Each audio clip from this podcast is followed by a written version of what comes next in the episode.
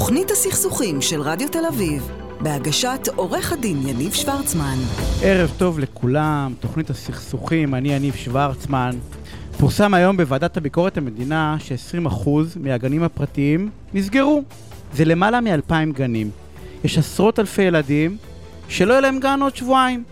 בשלושה ארבעה חודשים האחרונים אני רואה עשרות אם לא מאות פוסטים של הורים שאומרים איזה חצופים, בעלי הגנים, שמבקשים מאיתנו להשתתף בכמה מאות שקלים או אלפי שקלים, להתחלק בהוצאות, כי אין גן, הרי אנחנו לא מקבלים שירות. ובכל מקום רשמתי אותה תשובה. לא צריך להיות אה, אה, צודק, צריך להיות חכם. אם לא תעזרו לגן, זה לא שיש שם איזה מיליונרים, הגן בסוף ייסגר. ואז שהגן ייסגר ולא יהיה לכם פתרון לילד, אז אתם תהיו במצוקה ותהיו מוכנים לשלם כל סכום, וזה בדיוק מה שקרה לצערי. ובגלל זה הניסיון להיות צודקים לפעמים משאיר אתכם בנזק עצום.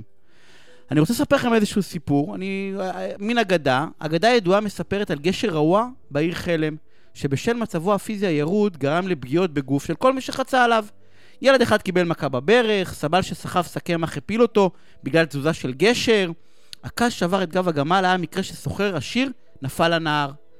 מה עשו? ישבו עשרה ימים ועשר לילות, ישבו וחשבו מה לעשות, וליד הגשר החליטו להקים מפעל בנייה שכמוהו לא נראה. הם גייסו כסף רב והקימו בית חולים מפואר. כך שבכל פעם שתושב חלם נפצע, בניסיון לעבור את הגשר הרעוע, הם הובילו אותו מיד לבית החולים המפואר. שם קיבל טיפול רפואי. והנה, ככל שעבר הזמן ויותר אנש... פצועים הגיעו, ראו החלמאים בכך הוכח... הוכחה לנחיצותו הרבה של בית החולים ומשנה תוקף להחלטה הנבונה שלהם. אתמול הייתה ישיבה בוועדת חוק חוקה ומשפט, ובהם אמרו שהולכות להיות המון המון המון תביעות בגלל הקורונה, ובגלל שהולכות להיות המון המון תביעות, אז אולי כדאי לעשות כל מיני הליכים אה, אחרים, אולי גישור, אולי בוררויות. אבל במשך הארבעה חודשים האחרונים, כל מה שמדינת ישראל אמרה לאנשים המסכנים, לסוחרים, למזכירים, למעסיקים, לעובדים, היא אמרה להם, אנחנו לא מתכוונים להתערב ברמה המשפטית, אנחנו לא מתכוונים לתת החלטה, כל מה שאתם רוצים, תסתדרו לבד. אז אם הייתם רוצים לחסוך תביעות מדינת ישראל היקרה, אז תיתנו את העמדה שממילא אתם תיתנו אותה בהמשך.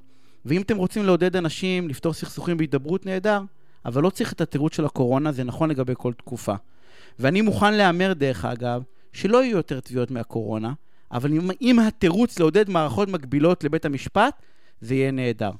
אני רוצה לתת לכם של... שלושה טיפים קצרים מהשבוע האחרון. הטיפ הראשון, אם אתם רוצים משהו בתוך המשא ומתן, תריבו ותתווכחו באופן ארוך ומתיש על סעיף אחד שאין לכם בעיה להתפשר עליו. אחר כך, על הסעיף האחר שאתם באמת רוצים, תוכלו להגיד התפשרתי פעם אחת ואני לא מוכן להתפשר יותר. ומי שלא הבין, זה בדיוק מה שקרה עכשיו. כשאתה מתפשר על תקציב דו-שנתי, אתה יכול לעמוד על שינוי הסיכום ביחס למינוי בכירים, יועץ משפטי לממשלה ומפכ"ל המשטרה. הטיפ השני, רוני מנה אתמול הפסיד 6 מיליון ש"ח, כי לא חתם על הסכם תיווך. אחת הטעויות הגדולות שלי בעבר הייתה השטח האפור. הרבה דברים, מכל מיני סיבות, השארתי בתחום האפור. למנוע חיכוכים מיותרים, לקדם סגירת עסקה, זה לא באמת עובד. מה שעכשיו הפוך יהפוך, מה שעכשיו אפור, יהפוך אחר כך לשחור ולבן בין הצדדים. אז תדאגו שהכל יהיה כתוב, כמה שיותר מפורט וברור. אם בחרתם לכ... לא לכתוב מאיזושהי סיבה, אז תיקחו בחשבון שאחר כך יהיה סכסוך ואל תתבאסו על זה. וטיפ שלישי ואחרון, עשיתם הסכם נהדר. אם לא פעלתם על פי מה שרשום בהסכם, זה גרוע מלא להכין הסכם. רוצים לנחש מה יקרה בסוף? בסוף התקופה, זה תמיד קורה. צד אחד יגיד, רגע, יש הסכם שחתמנו, בוא נפעל, נפעל על פיו, והצד השני יגיד, רגע, בוא נפעל על פי איך שהתנהגנו. תוודאו שאיך שאתם מתנהגים זה מה שסיכמתם. או אם מה שסיכמתם זה איך שתתנהגו. ואם אתם רוצים לשנות דרכי העבודה, זה נהדר. תעלו את זה על כתב, תדאגו שתהיה התאמה מלאה בין מה שכתוב לאיך שמתנהגים. והנה אנחנו מתחילים. תוכנית הסכסוכים של רדיו תל אביב, בהגשת עורך הדין יניב שוורצמן. אני קודם כל רוצה להודות לאלעד נבון שנמצא על התפעול הטכני, ולענבר סולומון שבדיוק תיכנס רגע לאולפן, כי אנחנו חוגגים. עדי, את נמצאת איתי? נמצאת איתכם, ואני נמצאת אה, איתנו, אז רגע, אז רגע, שנייה רגע, אני קודם כל אציג אותך, למרות שאת איתנו כל שבוע.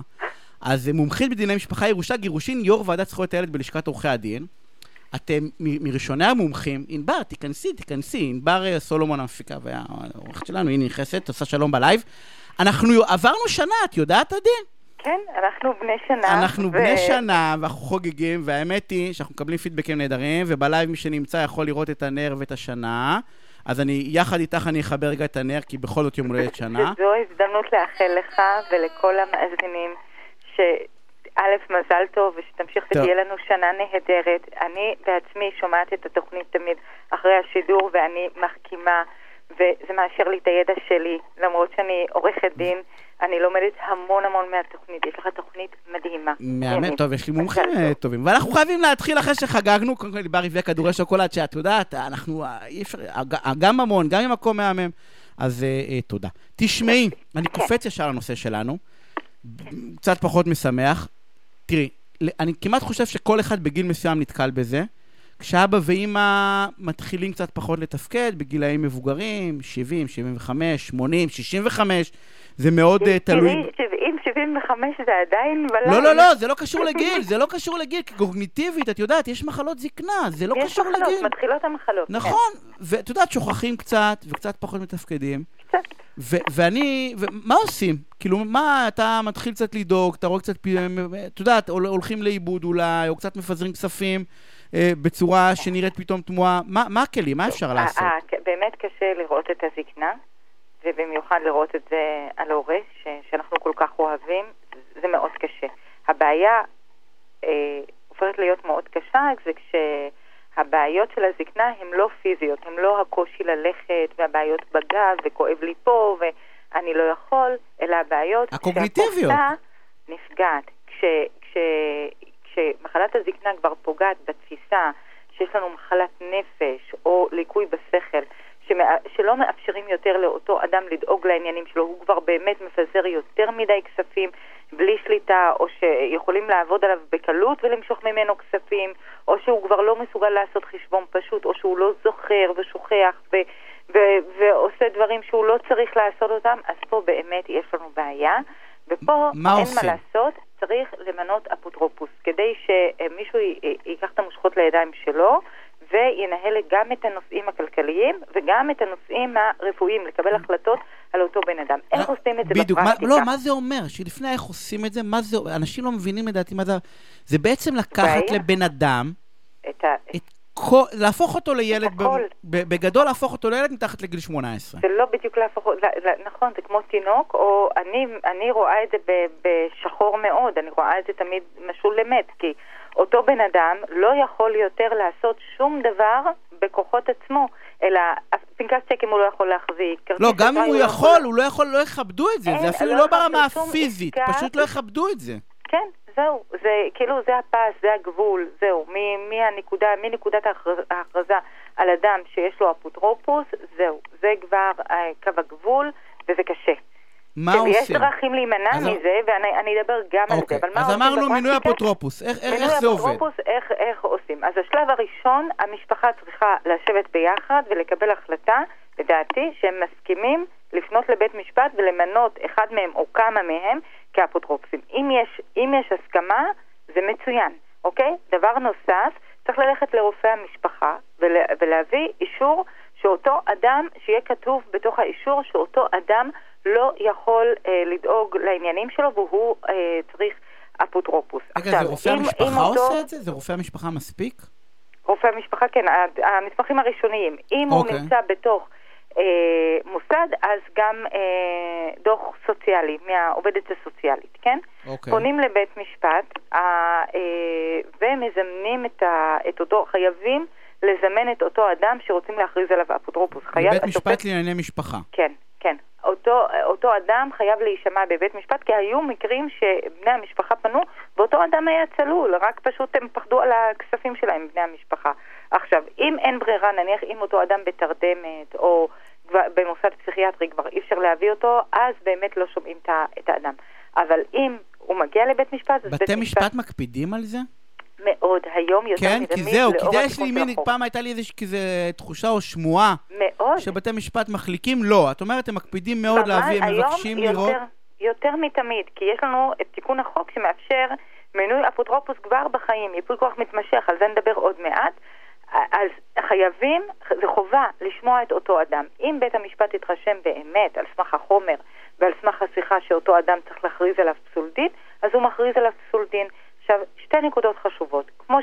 אם יש הסכמה בין בני המשפחה, זה מצוין. אם אין הסכמה, בית המשפט מוציא את, ה, את האפוטרופסות לגורם חיצוני, אם זה לאפוטרופוס חיצוני או אם זה למוסד לאפוטרופסות.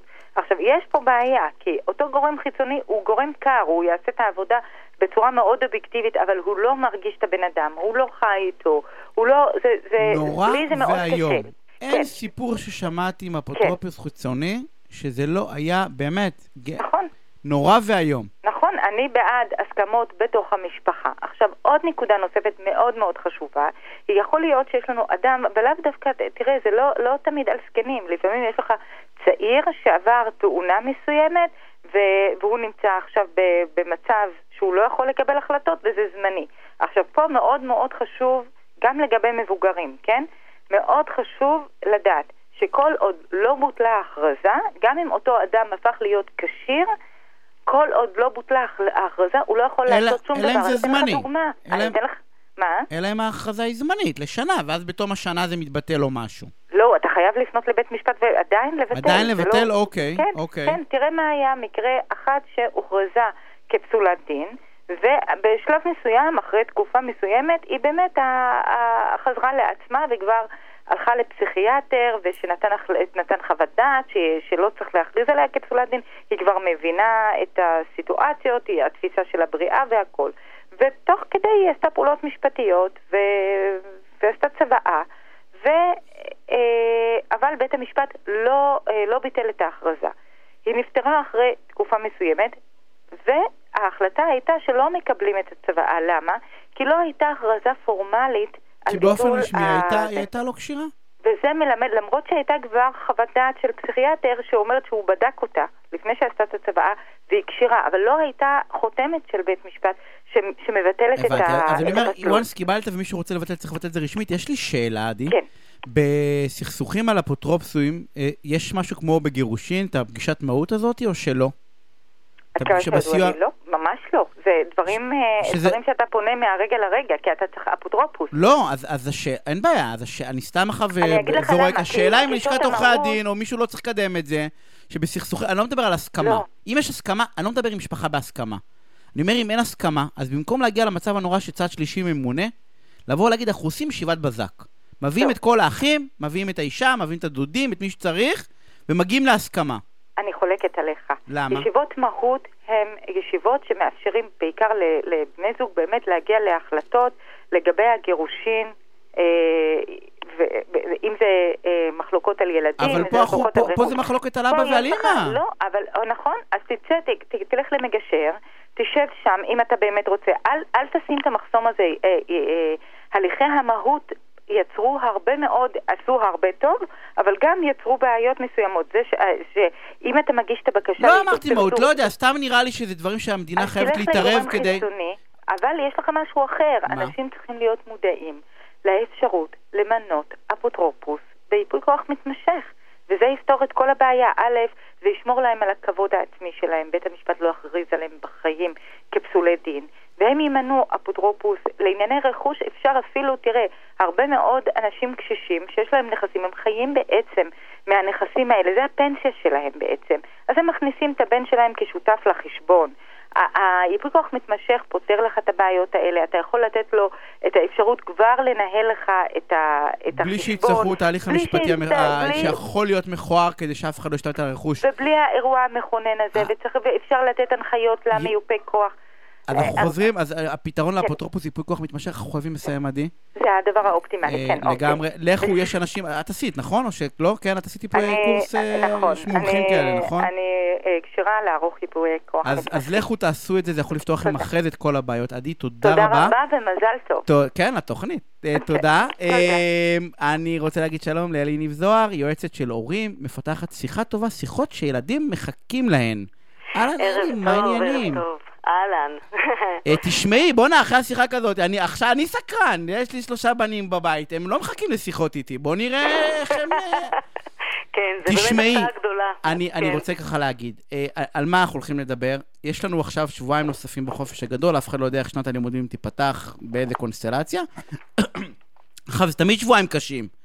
אבל נכון. פתאום, זה שבועיים קשים פי אלף, כי הקורונה עושה לנו הרבה דברים פעם ראשונה. אי אפשר לטוס לחו"ל, אי אפשר לטוס לחו"ל לרווח. אי אפשר לרדת לאילת או לצאת לצפון כי נורא נורא יקר, נורא יקר. אסור לעשות, את יודעת, כל מיני פעילויות, כי אתה שומר, יש את הריחוק ה... שאתה שומר על הריחוק החברתי, אה, כי אתה לא רוצה, את יודעת, אה, לא רוצים להידבק, אז... ובכל זאת יש שם שבועיים להעביר בק- בקונסטלציה הזאת. תני כלים. כן, כן, כן. אה, זה, זה באמת משהו שהוא אה, מאוד מאוד מאתגר, כי אנחנו כבר המון זמן בסוג של אה, חופש, לא חופש, הולכים, חוזרים, הרבה בבית, לא היה מסגרות, כן היה מסגרות, כבר המון זמן אנחנו בזמן לא רגיל. והחופש הגדול הזה עוד, זה תוספת נכבדה מאוד לכל הסיפור הזה, ואני חושבת שזה אחד הדברים שמאוד מאוד קשים גם להורים וגם לילדים, שהם כבר המון זמן לא בתוך איזושהי מסגרת, נגיד לאורך זמן, מסודרת. אני לא חושב שהם עייפים מלנוח. אה, אני לא יודעת אם הם לא עייפים מלנוח, אבל תראה, זה קצת לפעמים מתעתע. אני, אני רוצה שתזכרו את זה, תזכור את זה. ילדים לפעמים נראה שהם רק רוצים חופש וחופש וחופש, אה, כמו עוד הרבה דברים שנראה שהם רוצים, אבל בעצם הם צריכים דברים אחרים, והם הם פשוט מתחרפנים כשאין להם את הדבר הזה. למשל, הם צריכים שגרה, למשל, הם צריכים סדר יום, הם צריכים את זה. אבל הם uh, מצביעים ברגליים שהם לא רוצים. אתה מבין את הבלבול? לגמרי. אנחנו צריכים להתעקש? לא, בואי תספר לנו קודם כל מה זה שיחה טובה. אה, את יודעת, אוקיי. שנדע... איזה שאלה טובה שאלת, יניב. את רואה מה זה? שאלה. נהדרת. מה זה? הכי טובה שיכולת לשאול אותי. אז. כן, אז שיחה טובה זה בעצם אה, מודל תקשורת, זה שפה. שאני פיתחתי במהלך הכמעט שני עשורים שאני עובדת עם הורים ואני הבנתי שהילדים של היום הם סופר חכמים, הם סופר דעתניים, הם לא יסמנים, הם נורא עצמאים ואם מדברים אליהם באופן שלא נראה להם מתאים או מדויק, אין סיכוי שהם ידברו איתנו. ולתוך הדבר הזה הבנתי שצריכים להמציא איזושהי שפה שתהיה מדויקת יותר ושתעשה להם חשק לדבר איתנו, שתוכל נגיד לעקוף את כל ההתנגדויות, את החוכמה שלהם הגדולה הזאת. וזה מה שעשיתי, בניתי את השפה הזאת, ואני מתרגלת אותה עם ההורים אז, שמגיעים אליי אז כבר יאללה, הרבה זרקי. לנו טיפים, קצת, יש לנו כמה דקות. אה, לא את כל התורה, כמה משפטים שאנחנו נתחיל ללמוד מה זה. כן, כן. קודם כל, אני אגיד את זה באופ- באופן כללי, אה, השיחה הטובה היא בדיוק ההפך מהשיחה האוטומטית. אם בשיחה האוטומטית אנחנו מדברים מתוך 100% שיחה, כמה אנחנו מדברים ההורים? לא, 98? לפחות. אז נכון, לפחות. משימתי מאוד גם. נכון. ויש אה, מה שנקרא נאום חוצב להבות, עם הסברים מקיר לקיר, ובסוף יש תחתום לי פה ופה ופה, וילדים יחתמו לנו על כל, כל דבר, כי הם פשוט רוצים שזה כבר יהיה מאחוריהם. אז זה השיחה האוטומטית, השיחה הטובה היא ממש משהו אחר. זו שיחה שמההתחלה הילד אה, לוקח בה חלק, וההורה מצמצם מאוד את הדיבור שלו, צריך להתאמן על זה, וזה לא שיחה של אה, שאלות. כמו שהורים הרבה פעמים עושים, למה אתה עצוב, למה אתה כועס, מה קרה, כל השאלות האלה שבאמת ילדים ממש לא יודעים אפילו איפה להתחיל לענות, והם לא כל כך רוצים לענות, זה שיחה של משפטים קצרים שבעצם עושים חשק לילדים לענות. כי הם משפים את הילדים בגובה? העיניים. דוגמה, אה. אמר- אמרת, אמרת דברים חשובים. אחד, אם אוקיי. אם רוב הזמן אתה מדבר אז אתה טועה כנראה. ואם אתה שואל שאלות אז אתה טועה כנראה, כי הם לא יענו לך מה שאתה רוצה לשמוע נכון, ורק דפדף נכון, אותך. נכון. ותתקדם. אז תני לי תני דוגמאות. כאילו, אז אני אתן דוגמה לדברים שאנחנו מדברים עליהם היום, בסדר? אנחנו מדברים על חופש גדול. קדימה. אה, אני אדבר למשל על משהו שאנחנו מכירים כולנו, על מסכים. שילדים באמת אה, מאוד מאוד מאוד מאוד צמודים למסכים יותר מאי פעם. אה, אנחנו רואים את זה המון בהרבה מאוד בתים, והורים אה, נטרפים מזה, מהדבר הזה. ואני רוצה לשנות את הסיפור. קדימה. אז מה שבדרך כלל הורים עושים באוטומט, הם עושים כל מיני הסכמים חד צדדיים, הם שמים טיימר, הם מאיימים, הם מענישים, כל מיני דברים כאלה שממש ממש לא מזיזים לאף אחד. אז כל הדברים האלה אנחנו זורקים לפח. ובמקום זה, אני רוצה לתפוס את הילד שלי באיזשהו רגע טוב, ויש רגע טוב, צריכים לתפוס אותו ככה שהוא מתקיים, ואני רוצה לדבר איתו שיחה טובה. ואני מתחילה את השיחה אחרת לגמרי. אני מתחילה למשל שיחה כזאת במשפט שהוא הולך ככה, תשמע. אני אומרת, ל, ל, נגיד לבחורצ'יק, יכול להיות בן תשע, לא משנה, מתבגר, אני אומרת, תשמע, אני קולטת שאני כל הזמן מנג'סת לך על הסיפור של המסכים. שלוש נקודות. עצרתי. הילד שומע את המשפט הזה, הוא לא מאמין למשמע אוזניו. כי מה אני בעצם הוא עושה? יגיד לי, את צודקת?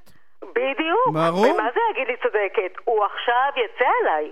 נכון? הוא יגיד לי, ברור. בטח, שיגעת אותי כבר, מה את רוצה שאני אעשה? מה יש לעשות? אין מה לעשות בחופש הזה. זה- זה- יהיה לו המון המון המון מה להגיד.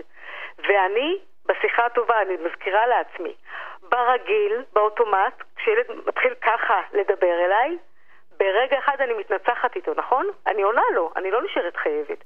אני אומרת לו, ואתה מבין, אבל זה ככה, אבל זה ככה, אתה צריך להבין את זה, זה לא בסדר. זה לא בריא, דיברנו עם מומחה לאושר, אמר שלא תהיה מאושר, יש כל מיני... וקרינה, וחברים, ואתה לא רואה חברים, ואתה לא עושה כלום בבית, ויש לי עכשיו מה שנקרא ים של טענות אליו, והנה שוב אני באוטומט, בביצה הטובענית של לא, האוטומט. לא עונה לו? אז אני לא עונה לו, אני רק מקשיבה לו, אבל באמת מקשיבה, זה לא מניפולציה, אני באמת מקשיבה כי אני רוצה לשמוע את מה שיש לו להגיד לי, כי בתוך כל הבליל הזה הוא גם יכול לספק חומר חדש ומעניין, של דברים שקרו לו, של דברים שהוא שמע, דברים שבאמת גם יושבים לו על הלב, כי בעצם כרגע הוא מרוקן את המכל הרגשי שלו שהוא עמוס, עמוס, עמוס, כי לכולנו יש מכל רגשי כזה, וגם לילדים. ואני מקשיבה ברוב קשב. עכשיו, הילד בכלל בשוק. גם מהמשפט הראשון שלי, גם מזה שעכשיו אני מקשיבה לו, זה לא חוויה שהוא מכיר. ויש עוד דבר מאוד מאוד חשוב בשיחה הטובה, שהיא מפתיעה. אנחנו סוף כל סוף מביאים משהו שמפתיע את הילד, זה לא more of the same, כמו השיחה אבל האוטומטית. אז, אני, אני חייב לקחת אותך רגע לצד הבא, כי אנחנו, זה, אנחנו מתחילים... קצרים בזמן. כן, מתחילים, זו שיחה שאנחנו נהיה שעתיים. נכון. אה, אז אני, אני לצורך העניין בן אדם, והרי אני שומר, הרי אני רוצה להגיד לו בסוף משהו, נכון? איך, אני איך, איך בסוף אני. יוצא עליו? אתה עכשיו אתה בדיוק כמו כל ההורים, נו נו, אבל get to the point. בסדר, בדיוק, איך אני עכשיו אומר לו, תפנה מדיח, איך אני אומר לו, תעשה משהו בבית, יא פרזיט. אוקיי, אז תן לי שתי דקות ואני מסודרת לך יש את לנו כל העניין. גש שתי דקות, אנחנו צריכים לסיים, אז זה מה שיש. אז בדיוק. אז הוא אמר, אמר, אמר, אמר, ואני מקשיבה לו, וגם, לא רק שאני מקשיבה לו, אני מצטרפת אליו. ואני אומרת לו, וואי, באמת נכון, זה ככה, אני, אני ממש מחזקת את מה שהוא אומר, אוקיי? עכשיו באמת, הוא מקבל ממני אהדה, הקשבה, את כל הדברים הכי טובים בעולם, אני איתו קיבל. לגמרי. קיבל, קיבל, קיבל, בסופו של דבר נסתתמו טענותיו, זהו, עצר. נכון. אוקיי? אנחנו נושמים, אתה רואה שהוא קל לילד, ואז אני אומרת את המשפט הבא. אני תוהה בקול רם, אני כאילו אומרת זה כמו חידון, אני אומרת לו, אתה מבין למה זה חשוב לי בכלל? העניין הזה של המסכים, כן? אתה מבין למה זה חשוב לי בכלל? או שאני אפילו יכולה להגיד את זה, אתה מבין אבל למה זה חשוב לי? כאילו, שנינו יודעים את זה. ברגע הזה, תיקח בחשבון שילד קיבל עכשיו במה, עשר דקות הוא לא סגר את הפה. ונורא הבנתי אותו, באמת, אנחנו קיצרנו פה מאוד, אבל זה יכול להיות משהו ארוך ומדהים. והילד הזה מרגיש באמת, באמת, באמת שהוא קיבל הקשבה כמו שבחלומות הוא חלם אנחנו, על זה. תראי מה אנחנו נעשה, תראי, אנחנו נמשיך את השיחה הזאת שבוע הבא. אני שם פה נקודה, כי זה השלב השני שאמרנו, אמרנו שלב ראשון, זה, זה אני מבינה שאני אוכל לך את הראש על המסכים. שלב שני, זה, אה, אה, אתה מבין למה זה חשוב לי. אנחנו נשים פה רגע נקודה, ואנחנו נמשיך מהנקודה הזאת שבוע הבא. כי אנחנו חייבים לצאת לפרסומות. וכולם התאפקו. כולם התאפקו, ברור שהתאפקו, מה יש להם ברירה? או שעשו לך טלפון. אבל מה לעשות, תאפקו שבוע. אלי, תודה, אנחנו חייבים לצאת לפרסומות, שיהיה ערב בבקשה, מהמם, פרסומות. וכבר חוזרים. תוכנית הסכסוכים של רדיו תל אביב, בהגשת עורך הדין יניב שוורצמן. וחזרנו, נמצא איתי עורך דין גיא קדם, מומחה בזכויות יוצרים, סימני מסחר ומשפט מסחרי. אהלן גיא, מה העניינים? אהלן, ערב טוב, מה שלומך? נהדר, תדע לך שאנחנו חוגגים שנה היום לתוכנית. אה, יפה, מברוק, אה, מזל טוב. תודה רבה, תודה רבה. אה, תראה, השבוע היה אירוע סביב עמית סגל, אה, נכון. שאמר משהו, והיו ציוצים בטוויטר, והוא שלח הודעה לשני מגיבים בטוויטר שאמר להם, אם לא תמחקו ותתנצלו, אני אתבע אתכם. הם מחקו, הם לא התנצלו, והוא אמר, אני אתבע אתכם. כן, וטבע, קראתי שהגיש תביעה. אה, הגיש תביעה? כן, משהו אגב- 140 אלף שקל. אה, והוא אמר, זה מה שאני אזכה, אני תורם, הוא לא בסדר בשביל הכסף הרי עמית. נכון. ו- ואני רוצה ש... תראה, אנחנו כולנו כל הזמן בפייסבוק או בטוויטר או ב... לא משנה, באינסטגרם לא יש רק תמונות, אבל... אה, אה, מתי עובר הקו גבול? איפה עובר? אם אתה יכול להעביר לנו, איפה עובר הקו גבול קודם כל? בין זה שאני רוצה להגיד שעמית אה, סגל הוא כך וכך, ל... אתה יודע, לבין לשון הרע.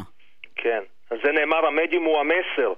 המדיום שבו משתמשים לה- להעברת המידע, זה משפיע על השומע יותר מהדברים עצמם.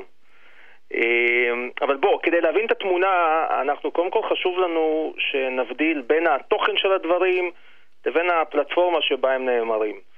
קודם כל, אם יש לי לשון הרע, אז הוא לשון הרע גם אם היא בפרסום קלאסי כמו עיתון, וגם אם היא בפייסבוק או בטוויטר.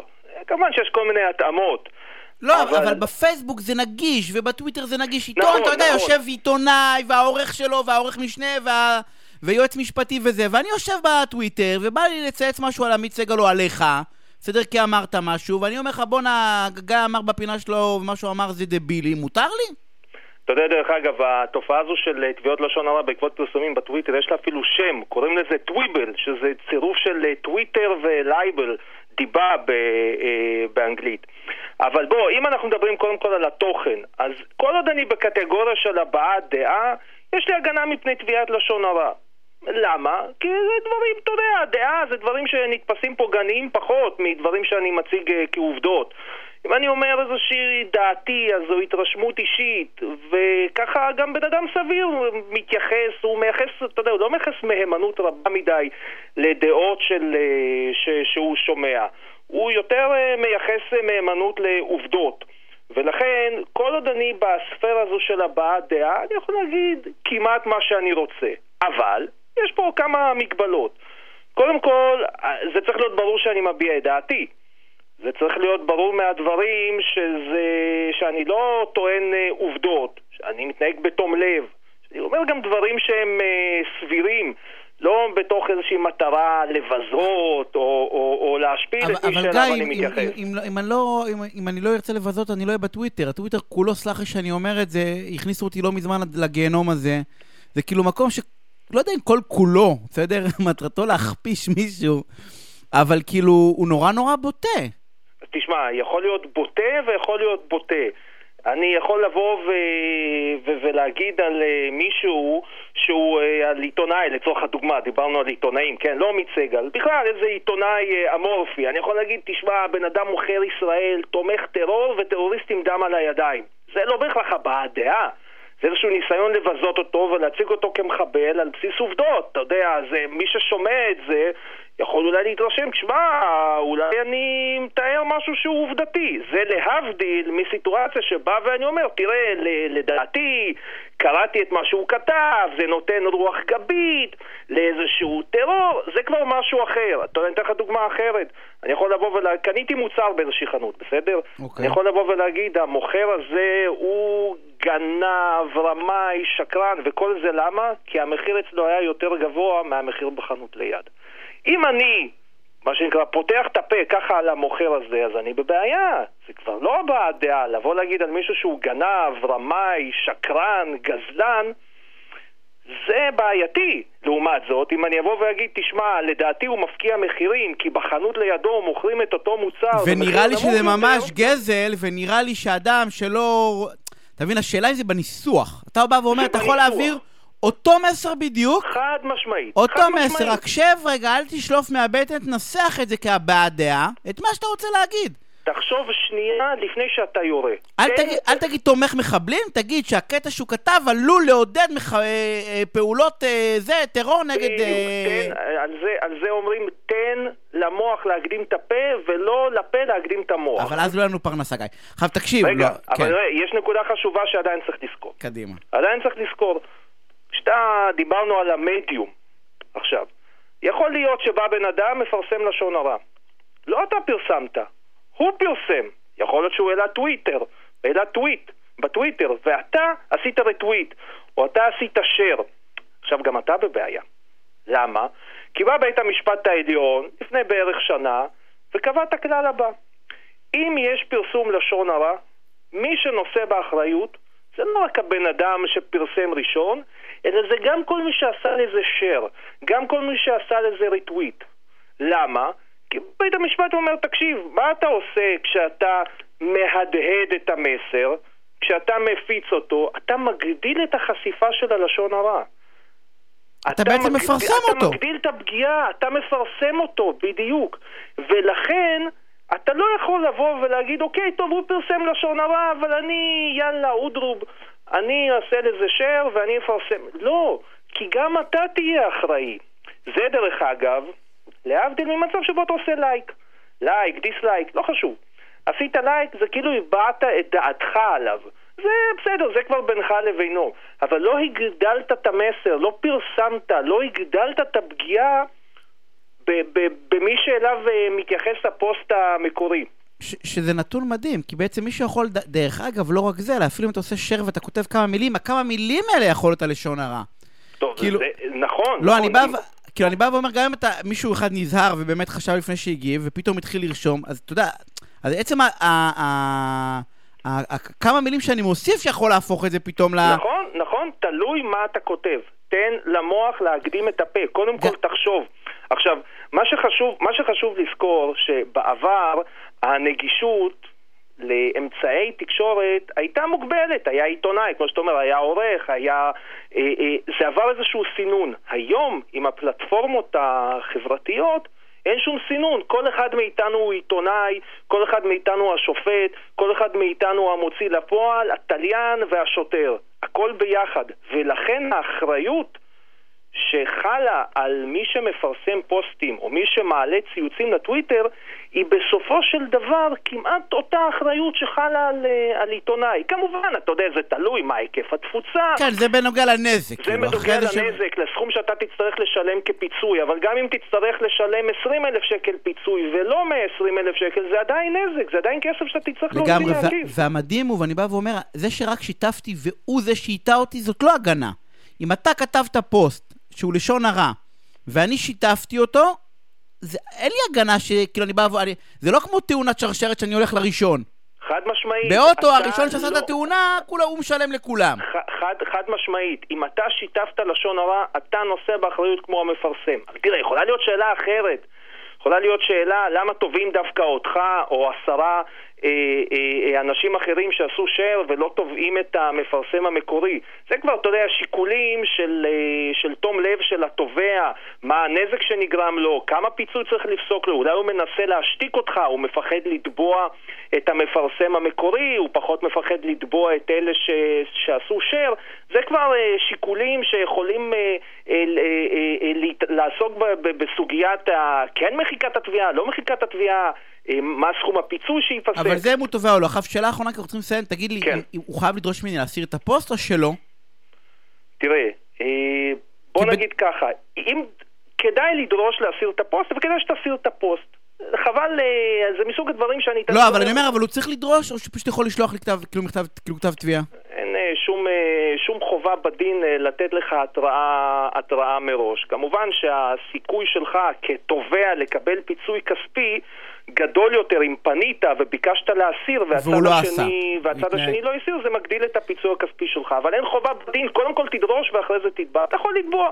לא גיא- תמיד זה משחק לטובתך, אבל זה אפשר. אני רוצה להודות לך על הפינה המרתקת הזאתי, בשמחה. ושימו לב, כל המשתפים, אתם משתפים אוטומטית, עושים מישר אוטומטית, וזה מסוכן, כי אתם לא יודעים בעצם מה שהראשון כתב, ואני יודע היום בידיעה אישית על הרבה מאוד דברים, אה, אצל שוטרים וכל מיני, שדווקא המשתפים, אה, אתה יודע, הולכים למשתפים. אז שימו לב לזה שלא, אה, בגלל טעות של מישהו, אתם אלה שתשלמו את המחיר בסוף. גיא, מה תודה. שנקרא וש- דיר באלקום. לגמרי, שערב מעולה. ערב מצוין. שאני רוצה. להגיד שלום עכשיו לאבישי מתיה- נכון? אכן כן, אמרתי נכון, מאמן למנהיגות ותקשורת, מה העניינים, אבישי? סבבה, מה שלומך? נהדר. תשמע, אני כבר הרבה זמן רוצה לדבר על הפחד. כן. אה, והיה לנו שיחה מרתקת שבוע שעבר, ואני, ואני רוצה לשתף את המאזינים בשיחה שלנו. ו, ותראה, אה, אנחנו, יש כמעט בכולנו, איזשהו פחד מלהגיד דברים לאחרים, מלעשות דברים. ואתה יודע, אנחנו לא רוצים להגיד למעסיק שלנו שאנחנו לא, לא טוב לנו, או לבני זוג שלנו שאנחנו לא מאושרים, או אנחנו מתביישים לבקש עוד משהו, ואז אנחנו מרגישים שסלח הביטוי דופקים אותנו, ואז אנחנו פועלים ממקום אחר. אה, או אנחנו עושים איזושהי נניח עבודה ואנחנו מרגישים לא מוערכים אז אנחנו לא אומרים את זה. יש בנו איזשהו פחד שגורם לנו לא לעשות את מה שאנחנו מרגישים שזה הדבר הנכון. ובעיניי זה אחת הסיבות המרכזיות, אם לא המרכזית, ליצירה של סכסוכים. ואני אני רוצה לדעת אם יש לך, קודם כל, נבין ממה זה נובע הדבר הזה בכלל. הפחד הזה. תראה, אני חושב שכל... אה, מה זה פחד? פחד לכאורה זה רגש. למעשה פחד זה מחשבה. כי אה, כשאתה אה, נגיד אה, בוחר לעשות משהו או בוחר לא לעשות אותו, אתה משתמש בראש שלך ואתה חושב, האם יצא לי מזה משהו, האם אני אפסיד משהו, האם אני אה, אה, אפגע מזה, ואז אתה מדבר על תופעה שהיא מאוד מאוד ידועה, והאנשים חושבים שהיא פסיבית, אבל לדעתי היא אקטיבית, זה ההימנעות. זאת אומרת, יש דברים שאתה רוצה לעשות ואתה נמנע מלעשות אותם. למה אתה נמנע מלעשות אותם? כי יש לך בתוך ה... איפשהו בתוך הנפש איזה זיכרון מאוד כואב כנראה, שאתה אה, מנסה לחמוק ממנו, ואז אה, בתת מודע שלך אתה יודע שאם אתה תעשה את הדבר, ה, אה, אתה תתעמת או תדרוש או תתבע או תתווכח, אתה עלול אה, לשלם לזה אולי מחיר, ואז אתה פשוט נמנע מזה, אוקיי? אבל זה כאן פסיבי, כי אנחנו כמעט לא שולטים בזה הרי. זה אקטיבי לגמרי. אתה רואה בזה אקטיבי? כאילו, אני, אם זה אקטיבי הייתי שולט בזה. אתה יודע כמה פעמים, אתה יודע, אני מנסה להשתפר כאילו עם השנים, ואני חייב להגיד שאני עושה עבודה, אבל לא מושלמת. לפעמים בא להגיד למישהו, תשמע, אתה יודע, כאילו להגיד לו כל מיני דברים שאני נמנע. למה, למה אני חושב שזה כן אקטיבי? כי בתור בן אדם בוגר, אתה מודע, אתה הרבה יותר מודע לבחירות שלך. ואם אתה מודע לבחירות שלך, אתה יודע שאתה נמנע ממשהו. אתה יודע הרי שאתה נמנע, אתה לא עושה אותו.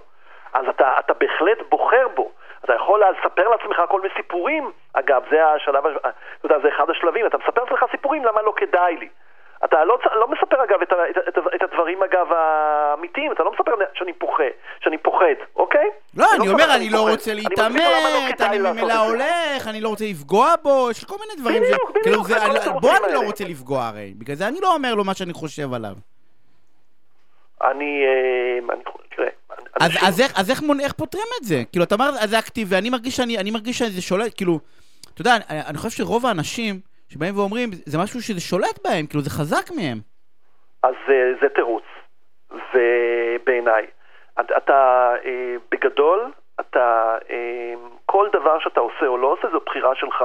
נכון שיש את העניין שאנשים מספרים שאני לא כל כך שולט, זה מפעיל אותי, אה, זה גדול עליי, זה גדול ממני, אתה יודע, אנשים אומרים את הדברים האלה. אה, כשאני, כשאנשים, כשמישהו כזה בא אליי לאימון, אני מנסה, אתה יודע, ללכת אה, בשרשרת הזאת לאחור. אה, ולראות אה, מתוך החיים שלו איפה היו אה, אירועים דומים, איפה, איפה הוא נמנע בכלל בחיים שלו, כי הימנעות אגב זה, זה התנהגות רוחבית. אתה יכול להימנע ביחסים רומנטיים, אתה יכול להימנע ב, ב, מול הבוס שלך בעבודה, אתה יכול להימנע ב, ב, מול הילדים שלך, אתה יכול להימנע בכל מיני סיטואציות. זה, זה, זה, זה, זה, זה הופך להיות מין תכונת אופי כזאת. ואז אני מנסה להבין, למשל, אחת השאלות שאני יכול לשאול את הבן אדם, מה אתה מרוויח מזה שאתה לא עושה דברים? מה אתה מרוויח מזה שאתה נמנע? מה, אה, אה, ואני, אתה יודע, והבן אדם אה, מתחיל להתבונן ולפרק את המנגנון הזה לאט לאט.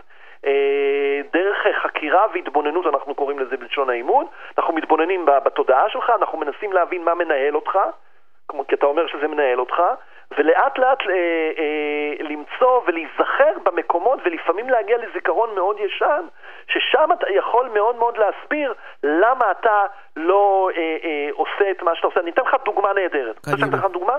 קדימה בוודאי. הייתה לי מתאמנת שהייתה אה, מנהלת גן בתל אביב, מנהלת גן מאוד מצליח. וכל פעם שהיה אה, איזה עימות או סלאש ויכוח היא הייתה אה, אה, קופאת במקום. עכשיו, היא מנהלת הגן, היא משלמת על משכורות, כל הכוח אצלה, ובכל זאת היא קופאת במקום ואומרת על עצמה כמו גולם. ואז יום אחד על, עלה הזיכרון. 50 שנה לפני זה, בגיל 4, היא עומדת בתוך הכנרת, מחזיקה כריך בידה, ולידה עומד חברתה, גם כן בת הארבע, ומחזיקה כריך, ב... ומחזיקה אה, כריך שלה, אבל הילדה השנייה שולחת את היד וחוטפת לה את הכריך מהיד, והיא נותרת חסרת אונים בתוך הכנרת בלי כריך, כשבאה אליה אימא שלה, ומה אימא שלה אומרת לה? איזה גולם את! והדבר הזה נשאר 50 שנה בתוך הנפש, וכל פעם שהיה איזה משהו אלים בסביבה שלה, היא השתתקה. עכשיו, כשאתה מגיע לזיכרון הזה, אתה כבר יודע מה מפעיל אותך, ואתה יכול להיפטר מה, אה, אה, מההתנהלות הזאת, ולא להיות, אה, אפרופו, אתה מדבר על סכסוכים בתוכנית שלך, אפרופו, כן, כן לדעת איך להיות אסרטיבי, כן לדעת איך להתנהל מול הדבר הזה. להיות ברור, להיות ברור, אתה יודע, רק לפעמים להיות ברור זה חוסך את הכל. כן. אתה יודע, אחד הדברים המעניינים שאמרת לי שבוע שעבר, יש לנו דקה, ואני כן רוצה לשאול אותך, אמרת לי, יניב, יש בעצם שני מציאויות. יש נכון. מציאות אחת שהיא מציאות מדומה קראת לה לדעתי, המציאות, המציאות הרגשית והמציאות הפיזית. כן, אבל אני בא ואומר, אחד, זה מציאות שנדמה לך שהוא לא יכעס עליך, נדמה לך שהוא יגיע, כאילו, אבל היא לא, היא לא באמת קיימת. המציאות הרגשית היא מציאות מהעבר, אתה מבין? יש את המציאות הנוכחת, שבה אנחנו אנשים גדולים, מסוגלים, יכולים, אינטליגנטים, אה, אסרטיביים, אה, אה, אתה יודע, מסוגלים לנהל דיונים, להתווכח, לעמוד על שלנו. יש את המציאות הרגשית. לפעמים אנשים במציאות הרגשית הם ילדים בני חמש שקופאים מול אבא שלהם שצועק עליהם. זה בכלל לא... לא קשור למה שקורה. זה לא קשור למה שקורה, זה, זה, זה, אתה יודע, זה היבט רגשי, זה זיכרון שמתיישב עליך, ובאותו רגע אתה מתנהג בצורה ילדותית, אינפנטילית, אה, אה, מפוחדת, בכלל לא קשור לאותו מבוגר, אה, אתה בכלל לא, לא חווה, אתה, אתה לא נמצא בהווה, אתה למעשה רגשית נמצא בעבר. וזה מסביר המון התנהגויות שלנו כשאנחנו רואים מריבות, תשמע, יש מריבות, ואנשים נאחזים, ואתה יודע, אנשים אינטליגנטים, ואתה אומר, אלוהים, במה? במה הם נאחזים עכשיו? אין פה מה לאחוז. אז הם לא נאחזים בסיטואציה. יניב, אין מי לדבר, אתה מדבר כרגע עם ילד בן חמש, אין לך מה לדבר איתו. אבל תראה, לא אנחנו חייבים לסיים, אנחנו לא נעשה פינת המשך לזה, אבל אוקיי. העובדה היא שיש ההבנה שלפעמים בן אדם, זה לא קשור אליך, אלא זה קשור כן. למציאות שהוא חי בו, לדעתי שווה, אתה יודע, זהב, אתה מבין את זה ואתה יודע להכיל את הדבר הזה כצד שני לדבר הזה. אבישי, אני רוצה להודות לך. אה, אנחנו חייבים לצאת לפרסומות שערב מעולה, אה, ואנחנו פרסומות קצרות וכבר חוזרים. תוכנית הסכסוכים של רדיו תל אביב, בהגשת עורך הדין יניב שוורצמן. אה, עורך דין יגאל בורחובסקי. יגאל, אתה איתי? אני איתך. חיפשנו אותך, חיפשנו אותך, אבל תן לי רגע לספר לאנשים שלא יודעים מי אתה. אתה מגשר בכיר, בורר בכיר, יו"ר ועדת יישוב הסכסוכים הארצית, גישורים ובוררויות של לשכת עורכי הדין, מייסד המשרד בורחובסקי, ושוט! ועשינו את זה. היום החוגים... כרגע בעיקר אה, תייר בכיר בים המלח. אה, אתה עם בוץ על הפנים? אז תדע לך... בוץ על הפנים ועם ארבעה ילדים על הראש. הבנתי. תדע לך שאנחנו חוגים שנה לתוכנית היום, ובגלל הקורונה כל המומחים לא פה וזה, אז הדלקנו נר, ואתה תוכל לראות את זה בלייב אחר כך. תשמע. אין לנו הרבה זמן. מזל טוב לנו. מזל טוב לנו לגמרי. אה, תראה, אני, קודם כל, אתמול הייתה ישיבה בוועדת חוק חוקה ומשפט. נכון. אה, שקצת נזפתי בה, אבל אני רוצה, בוא תספר רגע, אתה יודע, לאנשים מה אמרו, כי אני חושב שהייתה ישיבה חשובה, גם אם אני לא מסכים עם חלקה. אה, בגדול אנחנו במצוקה במערכת בתי המשפט, אנחנו במצוקה בישראל בכלל, ומערכת בתי המשפט לא יוצאת דופן. אה, הקורונה העמיסה מאוד על המערכת, שהייתה עמוסה ממילא. אה, גם אה, בגלל המגבלות הבריאותיות, אה, לא, אי אפשר בכלל היה לקיים דיונים לתקופה מסוימת, ובתקופה אחריה אפשר לקיים דיונים מוגבלים. גם הקורונה העלתה את מספר הדיונים, כי יש סכסוכי קורונה שחוזרים על עצמם. וצריך למצוא פתרון, פתרון מעשי שיועיל לאנשים, ואחד מהפתרונות האלה זה לנסות ולעודד אנשים לפני תביעה, להגיע להסכמה ביניהם או לעבור איזשהו תהליך שמוודא שהדרך היחידה שמועילה להם זה אה, אה, של כמה שנים בבית המשפט. אה, אני חושב שזו עצה טובה בכלל, אבל אה, בתקופת קורונה זאת עצה מצוינת. אמ, אז זהו, אני, זה עוד קול שאמר, אני, אני זה דיון ארוך, אני חשבתי קצת אחרת על הוועדה הזאת. אמ, למה לחכות, למה קורונה צריכה להיות תירוץ, אבל זה נהדר. אתה בעד גישור חובה, יגאל? מעניין אותי. אתה כאילו בעד שאנשים לא יוכלו להגיש תביעה?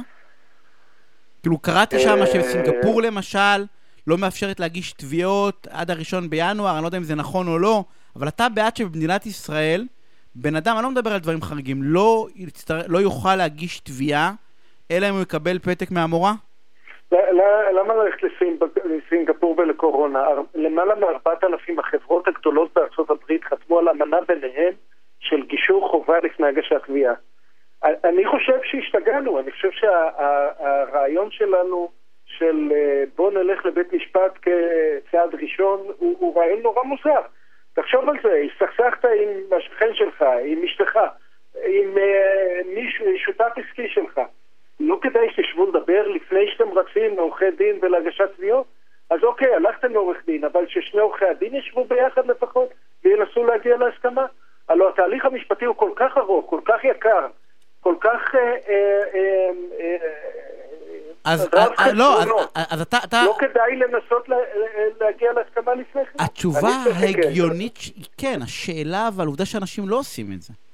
והשאלה, מעניין אותי... למה, הש... אני, למה, למה אנשים לא עושים את זה? למה אנשים אה, לא עושים את זה? אחד, כי אני כן, חושב שהם לא? מסוגלים רגשית לעשות את זה, אבל זה, אני חושב שאנשים באמת לא מסוגלים בסיטואציה מסוימת לשבת לבד ולדבר, ואני חושב שהם צריכים את העזרה של המבוגר האחראי, ואני חושב שלמבוגר האחראי אין שום אינטרס כלכלי בעולם הזה, וסליחה כל חבריי הליטיגטורים וגם אני כזה, אין להם שום אינטרס כלכלי בשום קונסטלציה שהיא, ולא תצליח למכור להם את זה, כך אני חושב, אני מתנצל, ששווה להם לשבת ולדבר ולסגור, כמו שאתה אומר דרך אגב, באופן הכי הגיוני שבעולם, לסגור את הגישור, את הסכסוך בצורה יצירתית, יש כל כך הרבה פתרונות. אתה יודע, אין להם אינטרס. אני, אוקיי, נתת תשובה פסיכולוגית ותשובה משוק עריכת הדין, אני אתן תשובה מערכתית. אה, אנחנו הולכים לבית המשפט כי ככה אנחנו רגילים. כי זה מה שאנחנו מכירים. לא כי חשבנו על זה, סקרנו את כל האפשרויות, העמקנו בהן והחלטנו שזאת האופציה העדיפה. ובמובן הזה גישור חובה, אה, אני לרגע אומר את דעתי האישית, לא כראש אה, פורום הגישורים של לשכת עורכי הדין, בלשכה דווקא יש אה, דעות לכאן ולכאן. אבל דעתי האישית היא שגישור חובה הוא פתרון מערכתי טוב. אנשים יוכוונו אה, אה, אה, לגישור, זה, אגב, גישור הוא וולונטרי, כלומר בסוף הגישור יכולים להגיד לא רוצים, רוצים בית משפט, מותר להם, אבל לפחות לנסות קודם, נדמה לי שזה הגיוני. אני... אה, ואתה יודע, יש לנו במסורה היהודית, אומרים, אה, אה, מתוך שלא לשמה בא לשמה, אז גם כאן צריך בשינוי תרבותי כל כך עמוק, צריך להרגיל שוק, להסדיר שוק. אני חושב שזה רעיון שצריך לשקול אותו בכובד ראש, גישור חובה לפני הגשת תביעה. אני רוצה להגיד לך שאני מסכים איתך, שמי ששומע את זה שאני מסכים איתך, ולימדתי לימדתי הרבה מאוד סטודנטים לאורך השנים, והייתי מתנגד גדול מאוד לגישור חובה, כי הוא אנטיתזה לגישור, אה, ואני מסכים איתך. אני חושב שלא, להגיע, זה רגע היסטורי זה רגע היסטורי בתוכנית, זה לכבוד התוכנית, בחרתי... כן, וגם זה לא, ממקום כל כך אחר, ואני בא ואני אומר, לא, אנחנו באים כאילו, אתה יודע, אני אומר, יש. ב- כמו שאמרת, תגיע לחדר, תרצה אחרי, אפילו לא בסוף, תרצה אחרי חצי שעה לקום, תקום, אין בעיה. אבל... אה, אה, אה, אבל תגיע. אחרת אתה לא תגיע, וזה חייב להיות גישור חובה, ולזה לדעתי צריך את האסטרטגיה. אבל יגאל, אומרים לי פה, אני, כשאנחנו מסיימים, כן, יש לי עוד כמה זמן? יש לי שתי דקות, אז מה אנחנו, יש לנו מלא זמן. שתי תקשיב. דקות זה ים, ים. לא, שתי? דקות, אמרו לי, יש לך עוד דקה, ואני אומר, רגע, לא יכול להיות, לא יכול להיות. טוב, תמשיך לדבר, יגאל, בגל"צ, אז אני- מסכים איתך. רגע, רגע, אני אספר לך, התראיינתי בגל"צ, המראיין שאל אותי, מה, יש עוד חצי דקה, מה אתה רוצה לעשות? אז אמרתי לו, תשמע, יש לי רעיון, בוא, בוא נשתוק חצי דקה. והוא זרם איתי. חצי דקה לא דיברו בגלגלצ בפריים טיים, לדעתי זה יגאל, אתה, אלוף, אנשים לא מכירים אותך, אבל אתה חזק בוויפאסנה. ואתה מבקש ממני לשתוק חצי דקה, אני בא ואומר לך, למה אתה, למה, אתה לוקח, אתה יודע, זה כמו של, למה אתה מבזבז לי זמן, כאילו, מה, זה עוד לא לימדת אותי איך לשתוק. אני, אני, עליף, אני הולך ב-31 לקורס עשרה ימים, הקורס השנתי שלי. אתה בהצלחה, אני. חצי דקה אני לא מסוגל לשתוק איתך. אה, אה, לא, אז אני בא ואומר, אז אה, אה, אה, אני חוזר רגע, גישור חובה, אני מסכים שזה, אני חושב שזה מה שהלשכה צריכה לקדם. ורציתי לדבר איתך על, אה, שבוע שעבר הייתה לנו פינה בעיניי מרתקת, קיבלתי המון תגובות, תדע לך, על הנושא של סכסוכי שכנים. אה, ומה שהפריע לי, ואנחנו נעשה את זה בשבוע הבא, כי אתה תלך לים המלח תנוח בשבוע הבא, זה לא, זה לנסות לתת לאנשים אה, כלים יצירתיים של איך לנהל סכסוך. אה, ולא רק אותו מכתב, אותו שטנץ כמו שאמרת, מכתב, עורך דין, תביעה, אנחנו נעשה את זה קצת אחרת, אבל אנחנו חייבים לסיים, כי אחר באמת נשאר לנו עוד חצי דקה. אתה תהנה עם הבוץ על הפנים ועם ארבעה ילדים בים המלח. יום הולדת שמח, יניב. לכולנו, שנה לכולנו, אתה שנה אתה היית. איתי בכל הדרך. אה, אז. אה, תהנה בחופשה. אני רוצה להודות אה, אה, לענבר סולומון שערכה והפיקה, ואני רוצה להודות לאלעד נבון שהיה פה על התפעול הטכני, ודני סידס מיד אחריי, בתוכנית אה, מוזיקה שלא לא מפסידים כאילו, כאילו אותנו לא הפסדנו, אתם פשוט ממשיכים להאזין אה, מיד אחר כך. אנחנו נתראה שבוע הבא ביום שני, בשעה שמונה בערב, אם יש לכם שאלות. אתם בבעיה, תיכנסו לדף פייסבוק, תשלחו הודעה, וואטסאפ, ווטאבר, לילה טוב.